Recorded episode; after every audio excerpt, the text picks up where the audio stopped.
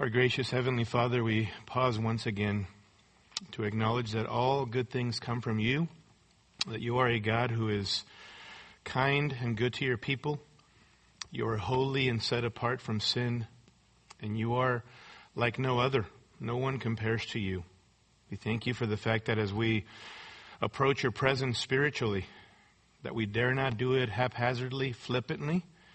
I pray that even now you might impress that upon our hearts that you are holy, holy, holy, that the whole earth is full of your glory.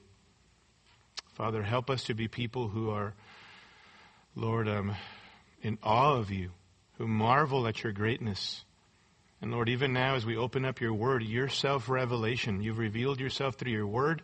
I pray that we might approach your word with reverence and respect and honor. I pray that we might be hearers who are not self deceived, but who are intent on applying these truths to our hearts and lives. Father, do this amongst your people. Work by your Spirit. Lord, my words, um, your servant's words will go forth in vain if it is not for your Spirit who works mightily in each of our hearts. Work powerfully, Lord. Open our eyes that we might see beautiful things from your word. Challenge us, encourage us, exhort us, draw us to our knees in worship of you and in awe of you, we pray in Jesus' name. Amen. Amen. Well, open your Bibles to Mark chapter 9. Mark chapter 9, verses 38 through 50. Um, we're going to be focusing this morning on verses 49 and 50 of Mark chapter 9. But I want to read the whole section, this whole uh, unit of thought, verses 38 through 50, just for some context for us. Mark chapter 9, verses 38 through 50. This is the word of God. John said to him, Teacher, we saw someone casting out demons in your name, and we tried to prevent him because he was not following us. But Jesus said, Do not hinder him, for there is no one who will perform a miracle in my name and be able soon afterward to speak evil of me. For he who is not against us is for us. For whoever gives you a cup of water to drink because of your name as followers of Christ, truly I say to you, he will not lose his reward. Whoever causes one of these little ones who believe to stumble, it would be better for him if with a heavy millstone hung around his neck, he had been cast into the sea. If your hand causes you to stumble, cut it off. It is better for you to enter life crippled than having your two hands to go into hell and to the unquenchable fire, where their worm does not die and the fire is not quenched. If your foot causes you to stumble, cut it off. It is better for you to enter life lame than having your two feet to be cast into hell, where their worm does not die and the fire is not quenched. If your eye causes you to stumble, throw it out. It is better for you to enter the kingdom of God with one eye than having two eyes to be cast into hell, where their worm does not die and the fire is not quenched. And then our text For everyone will be salted with fire. Salt is good, but if the salt becomes unsalty, with what will you make it salty again? Have salt in yourselves and be at peace with one another. And the Lord bless the reading of His precious word. Well, if you recall, we've been looking at this very rich passage for a, a couple of Sundays. And today we have the privilege of looking at verses 49 and 50, as I mentioned. And admittedly, these are, just so you know, two of the most difficult verses in all of the New Testament to interpret, in particular, verse 49. But also, as we're going to see, two of the most impactful verses that have so much pertinence for our lives as Christians.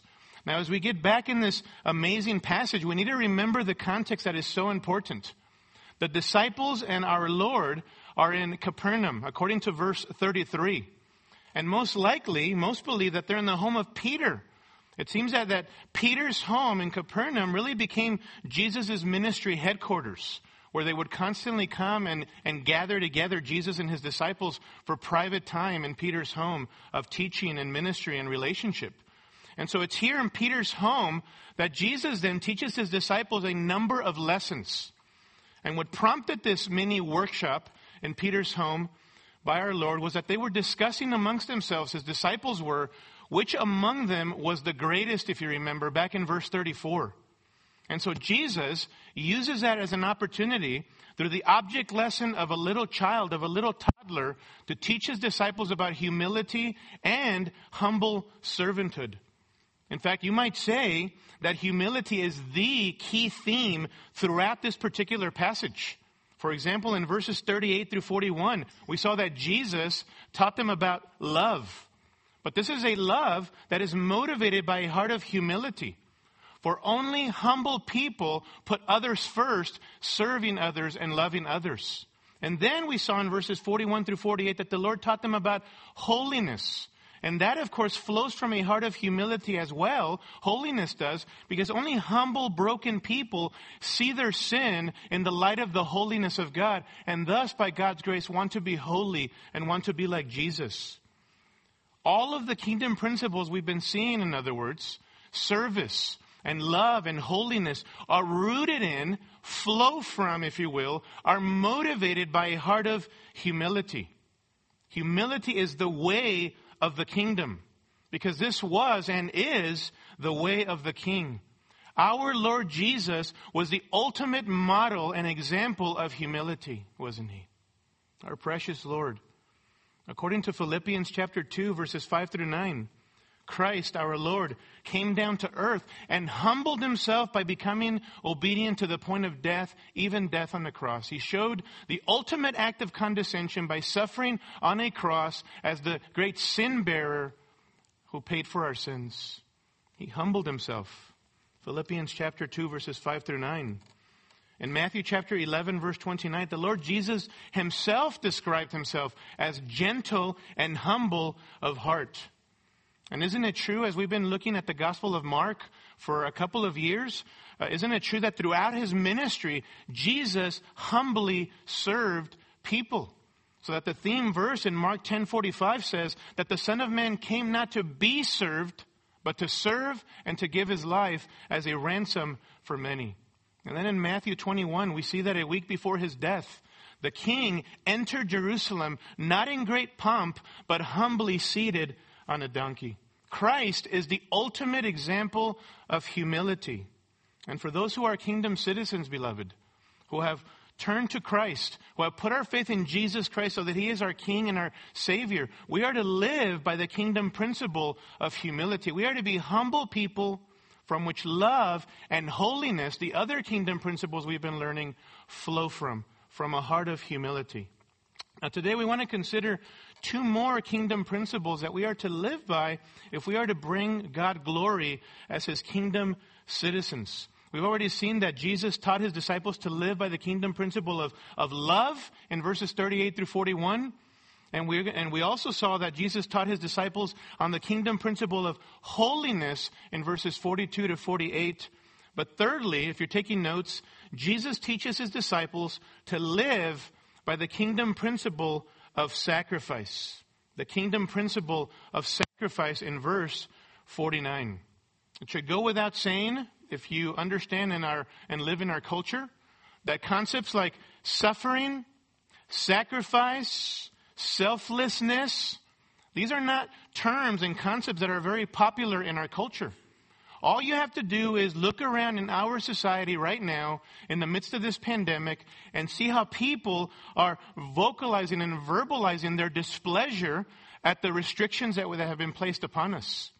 Now, it's not that we are going to agree with everything that's taking place and that we're not going to have opinions about certain things, but isn't it amazing to, to see how much, how much sinful vocalizing there is about the restrictions that have been placed? It's almost like we live in such a self entitled culture where we don't want to sacrifice for other people. Or even in the best case scenario where if you are having to say no to yourself for certain things, certain things that you, privileges that you might have had before for the sake of others, we don't want to do that. But Jesus spoke so much about suffering, selflessness, and sacrifice. In fact, he told his followers essentially, if you want to follow me, the way of the king, my way, and the pathway to future glory is that you would lay down your life for me and for others. It's the pathway of sacrifice. And I think that, that this issue of sacrifice is what our Lord gets at here in verse 49. Look what he says there in verse 49.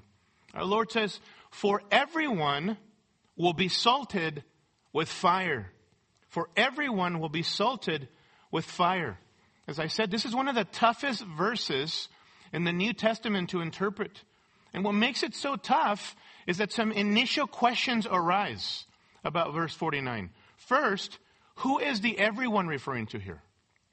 Who is the everyone? Is this referring to everyone in the sense of all non-believers?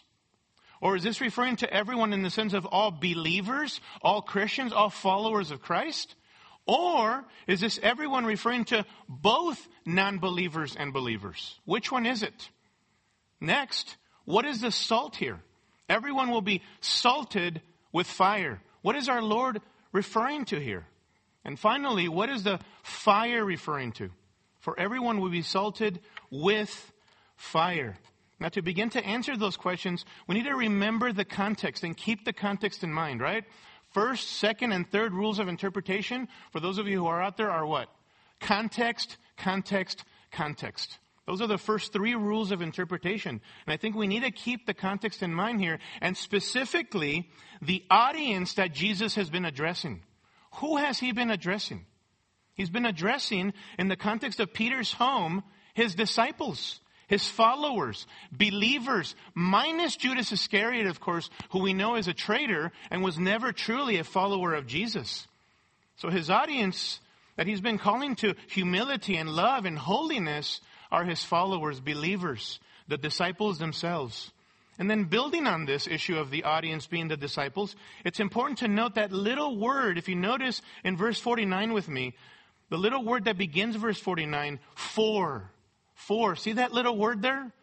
That word for connects us to the previous passage, specifically to verses 43 to 49. And that little word for expands on the caution. It expands on the, on the warning given to his disciples about the importance of taking your sin seriously and acting against your sin by the grace of God in a definitive manner. So take note. The audience are the disciples. And the for there expands upon his, his caution that he has just given in verses 43 to 49. And so I believe that everyone here is not referring to unbelievers, those who are not Christians, or that it's a reference to both believers and non-believers. I believe that everyone there is referring to believers, to followers of Christ. And I think this makes more sense when you look with me at verse 50. We're going to look at that in a few minutes more in detail, but he says there in verse 50, salt is good. But if the salt becomes unsalty, with what will you make it salty again? Then he says, notice, have salt in yourselves and be at peace with one another. Who are the yourselves there? And who are the be at peace with one another? Clearly in verse 50, he's referring to his disciples to believers, to followers, by application for us. Now, what does it mean then that every believer will be salted with fire? What does Jesus mean by this? What does this reference to salt mean here? Well, most interpreters believe that the answer is found in the Old Testament sacrifices. And those appear for us in Leviticus chapters 1 through 7. You can read about um, five sacrifices there that the Old Testament Israelites were to practice regularly. Four of those five sacrifices were sin offerings. Take note. But for our particular purposes, there was one offering that was not a sin offering, but a grain offering. A grain offering. And pay attention to this. The grain offering was a sacrifice of dedication, of devotion, of consecration of oneself to God, of setting oneself apart for the purposes of God. And what would happen with the grain offering is that when your harvest would come in as an Israelite, you would take of the first fruits of your harvested grain and offer those first fruits to God. By offering those, this grain offering, then you were consecrating, setting aside the very best for Yahweh, the God of Israel. Now, this is very important. With regards to this grain offering, we read in Leviticus chapter 2 and verse 13 the following words Every grain offering of yours, moreover, you shall season with salt. Every grain offering of yours, moreover, you shall season with salt. So you were to literally cover, saturate, drench this offering with salt. And what is salt for us? Salt is a preservative, isn't it? It's like meat, for example, is preserved by being packed with salt. It's a preservative.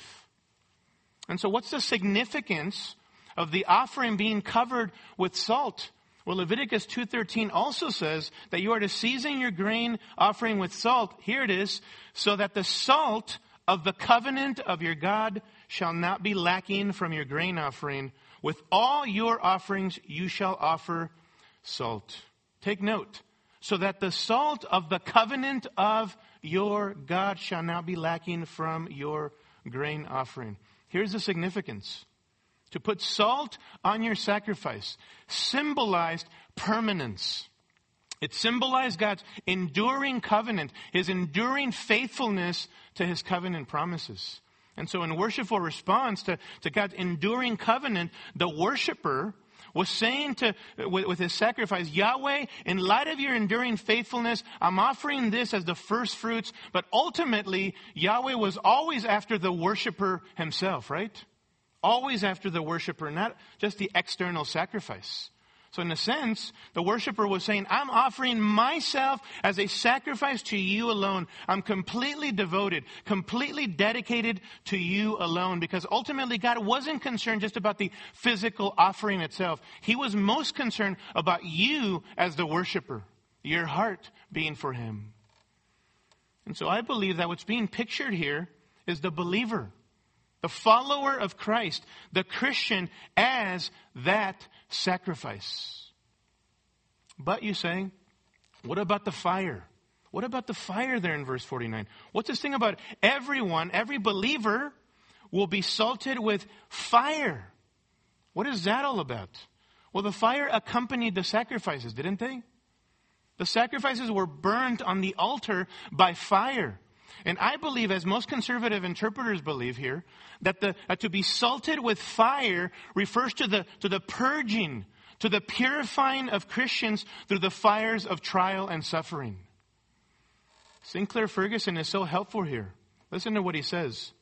Jesus seems to be saying here that as we offer our lives to Christ, we too will become like those sacrifices but we will be seasoned with fire, not salt. What is the fire? These are the trials which will purge away the dross of our Christian lives so that only those who have taken Christ's summons seriously will remain standing. I agree. I agree. And so do a number of others. As Christians, as believers, as followers of Christ, we are pictured here as a sacrifice. And as such, we are continually being purged, purified uh, of our sin by the fires of trial and suffering, by persecution, even if necessary. That's what I think this means here. I think there's biblical precedent for this. For example, if you turn with me to 1 Peter chapter 4, Peter writes there, who by the way, he's sitting there listening to Jesus in his own home. In 1 Peter chapter 4 and verse 12, the apostle Peter writes to Christians, beloved, do not be surprised at the fiery ordeal among you, which comes upon you for your testing, as though some strange thing were happening to you. And what's this fiery ordeal consist of? But to the degree that you share the sufferings of Christ. So this fiery ordeal consists of their suffering in the form of persecution. Some of them were being, were being taken, their possessions were being taken from them. Some of them were being killed, mistreated, ridiculed for their faith. But then he says, keep on rejoicing, so that also at the revelation of his glory you may rejoice with exultation. Peter says, don't let it shock you believers. First, remember in the face of persecution and the fiery trials that God has brought to your life that Christ has gone before you. He has laid down his life. He was the ultimate sacrifice. He has set the example, and you, as his followers, will suffer and be sacrificed as well. But rejoice. What's he doing? He's preparing you for future glory. You see, the fires of adversity are one of the primary ways that God purifies and purges his people that we might be fully devoted to him, that we might, brothers and sisters, anticipate the coming glory of the Lord Jesus Christ, our Savior. We long for that to come.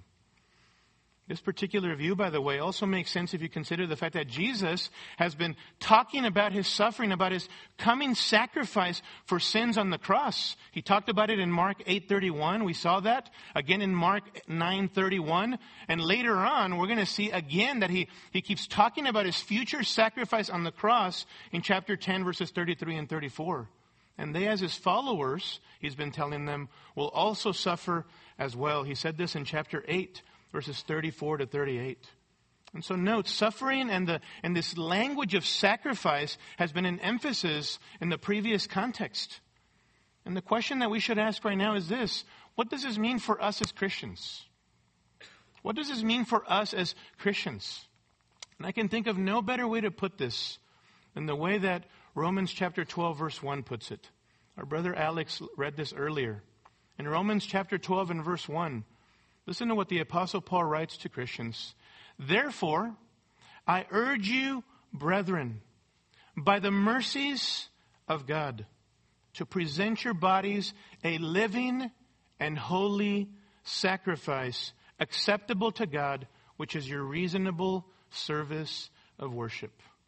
The apostle says, Christians, believers, those of you who have experienced the, the mercy of God, the tender pities of God, in the person and the work of Jesus who has saved you from your sins, you who have been forgiven, all of life is now an act of worship before the Lord. All of life.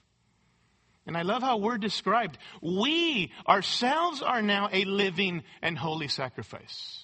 We're not bringing a physical sacrifice to the altar as in the Old Testament, but we ourselves are that sacrifice. And that was always the point even in the Old Testament, wasn't it?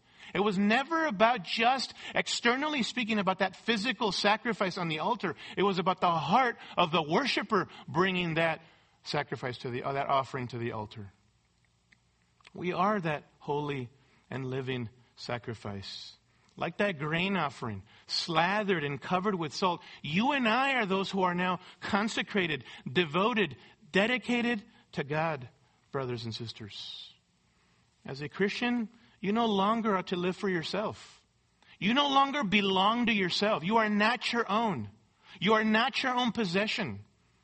It's so helpful for us to memorize and meditate on 1 Corinthians chapter 6 and verse 19 and verse 20, where Paul writes this, Or do you not know, Christian, believer, that your body is a temple of the Holy Spirit who is in you? whom you have from God, and that you are not your own. For you have been bought with a price. What price was that? Acts 20, 28 says that that price was the blood of Christ. The death of Christ is how we've been purchased. We've been redeemed, bought out of the marketplace of sin to now be Christ's possession. The blood of Christ was the price with which God bought us from the marketplace of sin. For you have been bought with a price. Therefore, because you, believer, belong to God. Therefore, glorify God in your body. How helpful that is, isn't it? In the context of where Jesus has been emphasizing the kingdom principle of holiness, how helpful it is to remember that God has sealed us with His Holy Spirit, that we belong to Him, that no longer is sin our master, but Christ is our master, and we are to glorify Him by living as a sacrifice of worship to our Lord. How wonderful that is. And isn't it true that wherever there's a sacrifice, brothers and sisters, there is a smoke of fire? There's a smoke of fire. If you've been around long enough as a Christian, you understand this. That one of the most powerful ways that God is continually purging you and I, purifying sin from our lives, is by the very fiery trials, the tests, the sufferings, the adversity that we face, even persecution in this life. This is how God is purging sin from our lives. I believe that's what the Lord is doing right now in the midst of this pandemic, by the way. The refiner's fire is very much at work. I was reading the other day some articles basically to pastors and leaders about the growing rise in this isolation in the midst of this quarantine of believers, both men and women, going to, to pornography in secret. Because you're isolated. And so the temptation is there to, to fulfill the desires, the lust of the heart, and go to those places right now in private. I was reading also about the, the rise of, of the need of marital counseling right now. Because obviously couples are in the home so much around one another and like a flashlight, things are exposed now and brought to the surface issues that might have been there all along, but now they're surfacing. And so there's so much more need for, for counseling taking place right now. We are experiencing the refiner's fire right now. And that's not an act of judgment. That is an act of God's grace and mercy if we respond to that refiner's fire in the right way, right? We face trials and tests in our marriages, brothers and sisters. Hear me. Why? To purge the self-centeredness and selfishness that marriage, more than any other relationship on this earth, exposes in you and I. As one mentor told me, Kempis, marriage is one of the greatest sanctifiers in this life. And boy, have I experienced that. And I'm sure you would say a hearty amen to that. Marriage, more than any other relationship, forces you and I to daily, self sacrificially die to ourselves. Every single day, you make choices to either serve yourself, be about meeting your needs first, or setting aside your needs for the good of your spouse or your family or others. Am I going to set aside my needs today to serve my spouse and my kids?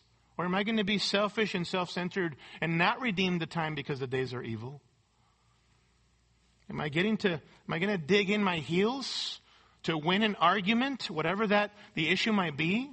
Am I going to dig in my heels to argue and try to win, combat my spouse until I win? Or am I going to die to myself by asking and extending forgiveness to them? By using language that is helpful, not hurtful constructive, not destructive, that edifies, that, that builds up rather than tears down. Oh, we experience the refiner's fire every day, don't we, in those, uh, those areas? Or we have to sacrifice, lay down our lives for the Lord through our relationships. We face trials and tests in our parenting. Why? To purge us as well by exposing our sinful anger, our impatience, our love for control, our love for ourselves. Hear me, our unreasonable and unmeasured expectations. Boy, I could be at fault for that. And I'm sure you could say the same thing. We have these expectations, and sometimes we are not even willing to fulfill those ourselves, but we put them on somebody else. This is a great time for the Lord to expose that, and we ought to thank God for that and respond in humility by wanting to be holy and Christ like in those areas. We're experiencing the refiner's fire in that we are facing trials and tests, maybe of a financial nature for some of you. Maybe you've lost your job. Maybe you, are on furlough. Maybe you, it's, it's slim pickings right now financially. Can I encourage you, brother or sister, that God is also purging you and conforming you into the image of Christ by reminding you of who your and my ultimate dependence is. That He was the, He is the one who provides all along. That we need to come to Him. That He is our provider. That we can entrust ourselves to Him. What a wonderful opportunity to respond to Him in worship and with a desire to see Him conform us into the image of Christ. You see, every day in these and many other circumstances, we're being refined. God is teaching us to die to ourselves, to be a self sacrifice. You know this. If you were sacrificed on an altar, you died. You died. But for the Christian, the difference is that we've not only died to self, but we've been awakened to a new kind of life. We are, in the words of Romans 12:1, a living sacrifice. We are a living sacrifice. Romans 6:11 says, "Even so, believer, even so consider yourself to be dead to sin but alive to God in Christ Jesus." We are those who have been given new spiritual life to live for Christ. Paul understood this sacrificial language regarding his own life. In Galatians 2:20 he writes, "I have been crucified with Christ. I've died in other words. It is no longer I who live, but Christ lives in me. And the life which I now live in the flesh, I live by faith in the Son of God who loved me and gave himself up for me. Paul says, I've died.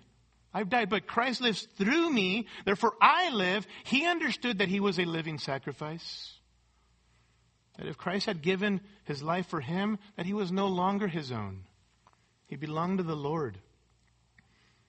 Well, our Lord's disciples were to experience such sacrifice as fully devoted servants of Christ.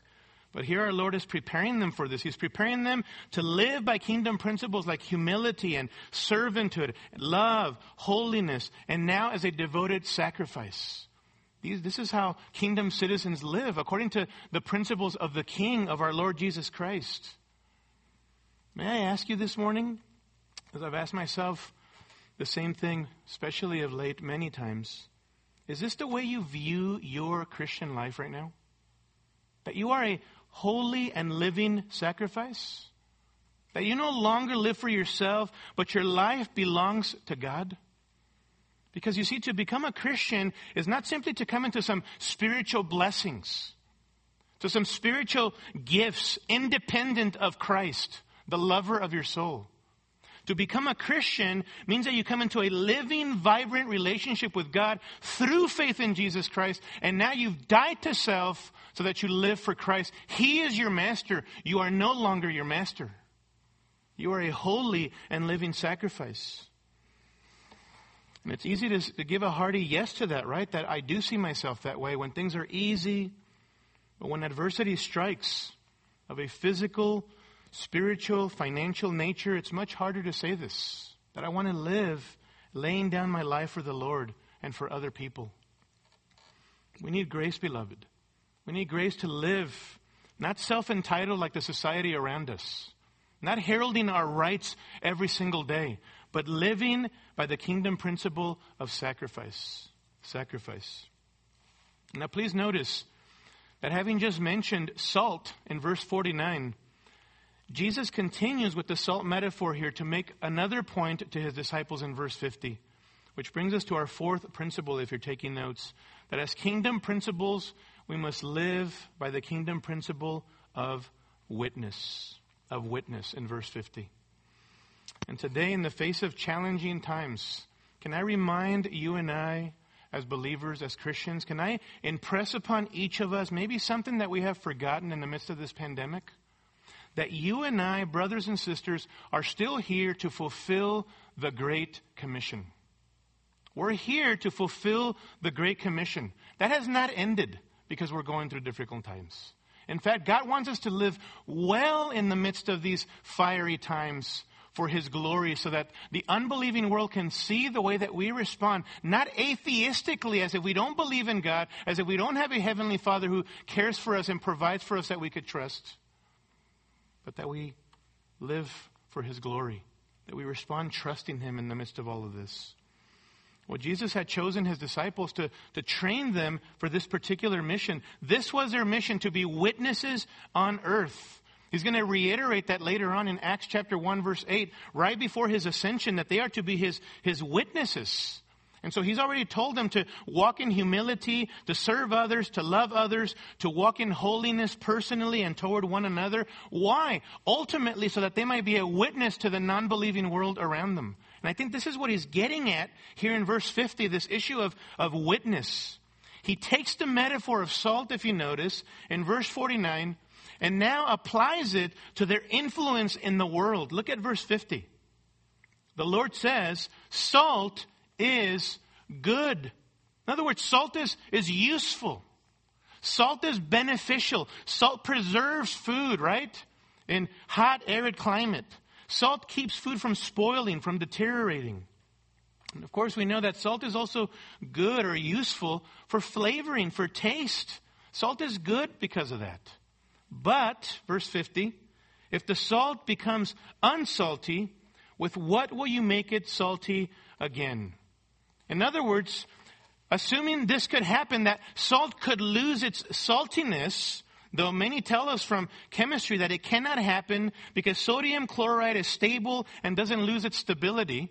Thus, it cannot lose its saltiness. But Jesus is saying, essentially, assuming that it could lose its saltiness, its preserving influence, of what use would salt be? Of what use would it be? What's the Lord talking about here? What's he getting at with this? I don't think it's anything new. If you go with me to Matthew chapter 5, go with me to Matthew chapter 5 to the Sermon on the Mount. There, Jesus says in Matthew chapter 5 and verse 13, You are the salt of the earth. You are the salt of the earth. But if the salt has become tasteless, in other words, if it loses its flavor, its influence, how can it be made salty again? It is no longer good or useful for anything except to be thrown out and trampled underfoot by men. There in Matthew 5:13, the Lord's talking about, about influence, specifically in the area of evangelistic witness in a wicked and perverse lost world. In fact, to make the point, he adds, if you notice in Matthew 5:14, you are the light of the world. A city set on a hill cannot be hidden, nor does anyone light a lamp and put it under a basket, but on the lampstand, and it gives light to all those who are in the house. And here's his point. Let your light so shine before men in such a way that they might see your good works and glorify your Father who is in heaven. The Lord is making the point that as His followers, as believers, we are light in a shining world when we live righteously. We are like salt that is a flavoring, preserving influence in a wicked and perverse world. Beloved, can I ask you today, do you view yourself that way? That you have a purpose to glorify your Heavenly Father right now, if you are a believer, by living righteously for His glory making Christ famous in this world? Is that how you view your life? Yes, even with all your flaws and weaknesses and susceptibilities to sin and all of that. God is doing a mighty work in each of us through His Spirit so that we might impact a lost world for the sake of Christ, even during this pandemic, if I can remind us. We are salt. We are light. And I think this is his point back in Mark 9:50 that he's making. But the question that arose for me is why is he specifically saying this to his disciples in verse 50? Why does he say this to them? Well, remember that they've been arguing about what? That who was the greatest? They've been divided. They've been in conflict about having the place of prominence in his kingdom. They've been proud. And Jesus has been exposing their pride. Their pride that is shown in their competitiveness, in their elitist attitude, even against a brother in the previous context who was preaching the same gospel on the same gospel team. They were being divisive. All of this, I think, is on the background of what Jesus is saying to them here. And the Lord Jesus is saying, in essence, hey guys, I'm the king, and as my subjects, you need to live by my royal principles and thus bring glory to me. And here's the exhortation to them. Look at the middle of verse 50. Have salt in yourselves and be at peace with one another. Every single word in the text is important. I want you to take a note of that little word and there. Have salt in yourselves and be at peace with one another. That word and connects those two statements together. They are closely related, interconnected. And here's the point if they are to have an impact in this world, if they are to be a preserving influence in this world, they need to quit it with the proud rivalries and the proud elitism and the division amongst one another. The competitiveness that they've been showing. They need to be humble individuals, kingdom citizens who preserve peace with one another. Our Lord is saying, you guys, you want to have a powerful impact, a powerful witness in this world? Love one another by being at peace with one another. Oh, how pertinent for us is this right now, isn't it? This issue of peace and unity is huge. And can I remind us that it was huge for our Lord Jesus? It was so important that on the night of his betrayal in the upper room, the Lord prays for his disciples for various things, but one of the key themes is love and unity as we just prayed over last Wednesday night together. The Lord prayed to his Father in John 17, 11, that they may be one, that his disciples might be one, even as we, the Father and the Son, are one. And then again in John 17 and verse 21, he prays for them that they may be one, even as you, Father, are in me and I in you, that they also may be in us. Why? So that the world may believe that you sent me. Jesus is saying, Father, help them to be one so that they reflect our nature, our oneness as, as, our, as your people, and for evangelistic purposes for witness sake, that they might love and walk in unity with one another, be at peace with one another. And then again in John 17, 22, Jesus is still praying, the glory which you have given me, I have given to them, that they may be one, just as we are one. In John 17 verse 23, I in them and you in me, that they may be perfected in unity. Why? So that the world may know that you sent me and loved them even as you have loved me. Wow. Impressive prayer, isn't it? Jesus' prayer for unity is amazing. He's saying our unity reflects the profound oneness of the Godhead, God's very nature, and our unity becomes a powerful witness in this world. So he says in verse 50, be at peace with one another. Be at peace with one another. And in this way, you're going to be salt in a tasteless world. Can I remind us this morning that this is the case for us as well, brothers and sisters? We are salt, we are light in this world. It's become such a powerful, powerful thing for us. We, as believers, are a preserving influence in this world as long as the Lord would have us here. And by God's grace alone, may He help us to do that. We are to let our light so shine before men that they might see our good works and not glorify us, but glorify our Father who is in heaven. And one of the key ways that we do that is by loving and being at peace with one another. 1 Peter 2:12 Keep your behavior excellent among the Gentiles, Peter writes to believers. Keep your behavior excellent among the Gentiles, amongst the non-Christian world, so that in the thing in which they slander you as evildoers, they may, because of your good deeds, bring glory to God in the day of visitation. This is to be us. And as you hear this, you might be thinking to yourself, perhaps, this is kind of a moot point right now. Like, I mean, we're in isolation, we're in quarantine. This is not really an issue right now, is it? Well, if you're informed, you're greatly, you're greatly mistaken. You're greatly mistaken. You need to get informed. You know, I see so many people in our country right now divided over so many things. And can I be honest with you? Frankly, I expect it to be that way amongst people who don't know the Lord. People who don't live by kingdom principles, the kingdom principles of our King, the Lord Jesus Christ. But what's eye opening is to see the complaining, is to see the division amongst Christians, amongst the people of God. Amongst those who, who've been rescued from hell and condemnation by the blood of Christ. This is what is sad to see and humbling to see right now. So I think we need to be addressing this as believers. According to these passages about being light and salt in the world, how should we be conducting ourselves in a way that, that brings honor to our Savior rather than shame to His name? I love what Costi Hinn said this week. He said, politics don't determine salvation. Vaccines, favorable or not, don't determine salvation. Your rights don't determine salvation. It says, put it in perspective. Those things and many other things don't determine salvation. Are they absolutely important things? Yes, amen. Preach it. We should be informed and engaged in all of those issues. But isn't it amazing, brothers and sisters, how many, many flags we raise as identity markers above our identity in Jesus Christ through those things? Gotta be careful. Gotta be careful with our witness. Can I encourage us this morning, me included?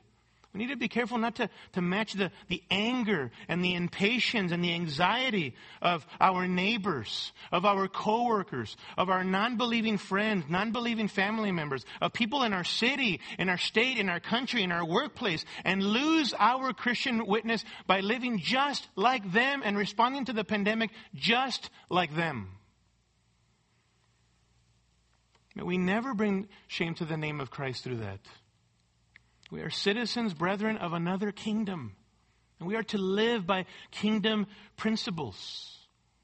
So be careful with duking it out over differences in politics, almost as if, as if God is either a Republican or he's a Democrat. We like to claim him on one side or the other, right?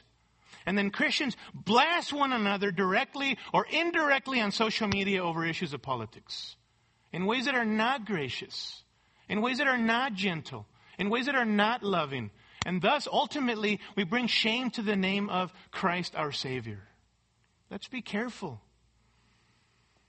To be clear, as Christians, we need to be informed, engaged, absolutely. But we need to be different, brothers and sisters, beloved, than the world in how we address those things and even speak into those things within godly parameters. That's what I'm saying. We are to be in the world, but not of the world. Adopting the thinking patterns of the world, the moral values of the world, the world's way of doing things and addressing things. We are to be Christ like, bringing glory to God, not bringing attention to ourselves or to the, our pet peeve issues. We are salt and light in the world. Colossians 4 6 is a, a verse that I've been meditating on, and it's been such a struggle just to make sure that I'm living under this. Colossians 4 6. Let your speech always be with grace. Literally gracious, as though seasoned with salt, so that you will know how you should respond to each person. I love that. I love that. We need to always have the salt shaker in our hands at all times, right? Sprinkling our, our words with salt. In our home, in our neighborhood, in our workplace, on social media. Sprinkling everything with salt, with grace, graciousness. Speaking the truth in love. Ephesians 4.29 Let no unwholesome word, that is putrid or filthy word, proceed from your mouth, but only such a word as is good, that is beneficial, helpful, profitable. Only such a word as is good for edification. Edification means building up. Words that build up, not tear down. Words that are constructive, not destructive. Then he says, according to the need of the moment, that it may give grace to those who hear. How is your attitude as shown in your speech right now toward others? In your home, in your marriage, toward your kids? Kids, young and older, grandkids even. How is your speech right now towards one another and towards your parents? What about in the workplace for some of you who are still working or still interacting even virtually? How is your speech? How are you? What's your testimony like for the glory of Christ with those coworkers of yours? And for the rest of our relationships, either live or on social media, are you watching your witness for Christ? Are you careful? Are you living with wisdom? Because you see, the Lord calls his disciples and us to live by the kingdom principle of a godly evangelistic witness, brothers and sisters. I love what Sinclair Ferguson comments here regarding verse 50. He writes, Does verse 50 seem like an anticlimax after his great summons to moral purity? Not at all. It's precisely in the ability of Christians to love one another truly and humbly from the heart that the community of believers is distinguished from the backbiting or backscratching communities of the world. Being at peace with one another is a reflection of the God given peace we have first received from Jesus Christ Jesus never downplayed the powerful witness of true Christian fellowship, and neither should we. So true. So true what he writes there. And so the challenge for us in this rich text, brethren, Mark 9, 38 through 50, is the following by God's grace. Am I behaving like a kingdom citizen even in the face of a pandemic like this? Am I behaving like the kingdom citizen that I am? This world is not my own. I'm a pilgrim. I'm passing through here. We await a future glorious kingdom when Jesus returns. But am I living by his kingdom principles as a kingdom citizen right now?